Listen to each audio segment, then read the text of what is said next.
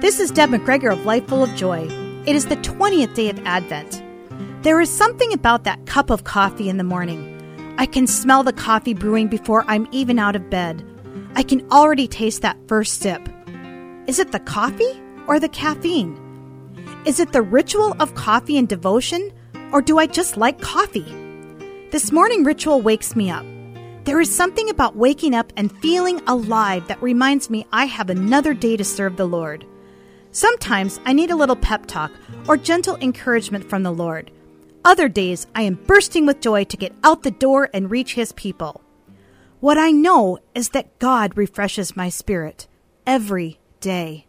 He is my source. He is ultimately my caffeine and does so much more for my heart and soul than a cup of coffee. How is God your source? And where are the areas in your life where you would like a little burst of new life, a breath of fresh air, or an infusion of joy? Today we read from Ezekiel chapter 37, verses 1 through 3. The hand of the Lord was upon me, and he brought me out by the Spirit of the Lord, and set me down in the midst of the valley. It was full of bones. And he led me round among them. And behold, there were very many upon the valley and lo, they were very dry. And he said to me, Son of man, can these bones live? And I answered, O Lord God, thou knowest. Let us pray together. Dear Lord, sometimes we need a breath of fresh air.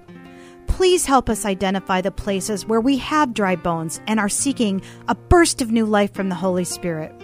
Lord, please help us choose you and help us wake up every morning seeing the places where we can serve you and be your eyes, hands, ears, and feet.